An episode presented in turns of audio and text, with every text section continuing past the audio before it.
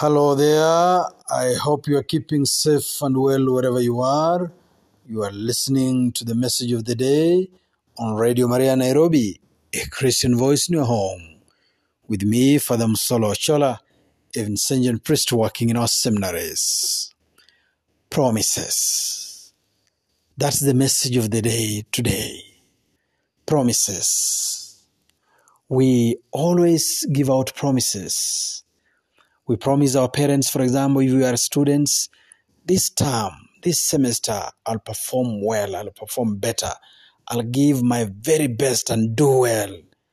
And the parents, on the other hand, promise their children, if you do this, if you perform well this term, if you emerge the winner this term, I'll do this for you, I'll do that for you, I'll do the other one for you.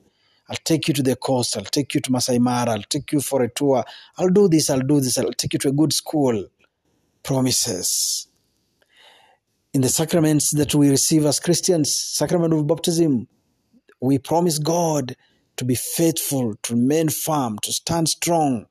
Sacrament of confirmation, we promise God to remain soldiers, to stand firm and be willing to suffer for what is right, to suffer for, the, for Christ, to suffer for God. Promises, we promise. Promises. The sacrament of holy matrimony, spouses promise each other fidelity, faithfulness, uh, a willingness to suffer for the other, willingness to love until death do them part. Promises. Sacrament of holy orders, the same thing we promise. We make promises every single day almost in our lives as human beings. Promises, promises, promises. In Kenya now, we are in the electioneering period. We are hearing promises from politicians left, right, and center. All kinds of promises. I heard recently one comedian, is an old clip actually, but a certain comedian uh, speaking that, uh, making his own promises that if he was to be elected president in 2044, he will, uh, he will he will make sure that tea is prepared in Kericho and supplied to every household. So there'll be no preparing of tea in homes. No, no. Yani itaenda na mfereji mpaka kila boma. Ridiculous promises politicians make every single day. Now, this electioneering period, politicians are coming back again to renew the same empty promises sometimes. Some now to explain why they did not fulfill the past promises and some again to rub salt into injuries, to make new promises when they have not fulfilled the previous ones, or to make excuses as to why they did not promise, they did not fulfill the previous promises. Promises, promises, promises is what we're hearing now, right, left, and center. Some promises actually border on insanity. I mean, some promises are outright lies they call actually for us not to listen to them twice. We, the people, not to listen to them twice. Why? Because if you are promising that immediately after election, 100 days after election, I'll put 1 trillion shillings in this and that and that and that, 1 billion shillings, 100 billion shillings in this and that and that, prom- that program. It sounds a nice promise. But what they are not also reminding us is that the budget for that year has already been done. Yes, that can be done, but not 100 days after election. No, no. It can be done during the next budget. I think it's only honest to tell the people, I'll do this, yes.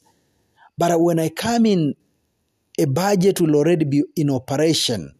I will only need to wait for a new Eh, eh, a, a financial year to factor in this what I'm promising you now. That's more honest actually. So we are hearing promises left, right, left, right, and center.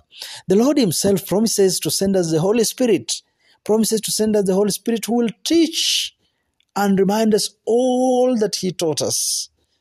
We know the Lord is always faithful. He keeps His word. His word is not empty. His, his word is not just mere rhetoric. His word always effects. The word of the Lord is, is effective. The word of the Lord is creative. The word of the Lord effects that which it says it will do. And so when the Lord promises us the Holy Spirit, He will, He certainly sends us the Holy Spirit. When the Lord promises to be with us till the end of time, He is certainly with us till the end of time. He never leaves us alone. When the Lord promises to protect and guide and lead us, that's what He does each single day. When the Lord promises to feed us, He feeds us on His own body and gives us drink, which is His own blood, every single day. The Lord is faithful in His promises. And we say amen to that because the Lord is faithful in all His promises.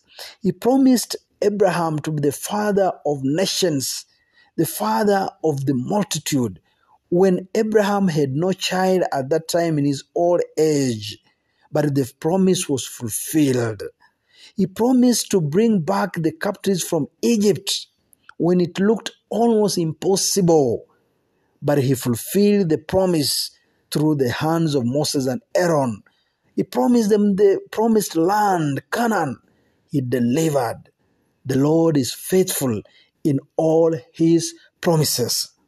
Now, because the Lord is faithful in all his promises, two things. One, he expects us, invites us, calls us, challenges us, his followers, to also reciprocate and be faithful in our promises to him, to the Lord. We now look into our own lives and say, What did I promise the Lord? I promised the Lord to be faithful to his commands, to be faithful to his word, to do good and avoid evil. I promised the Lord that.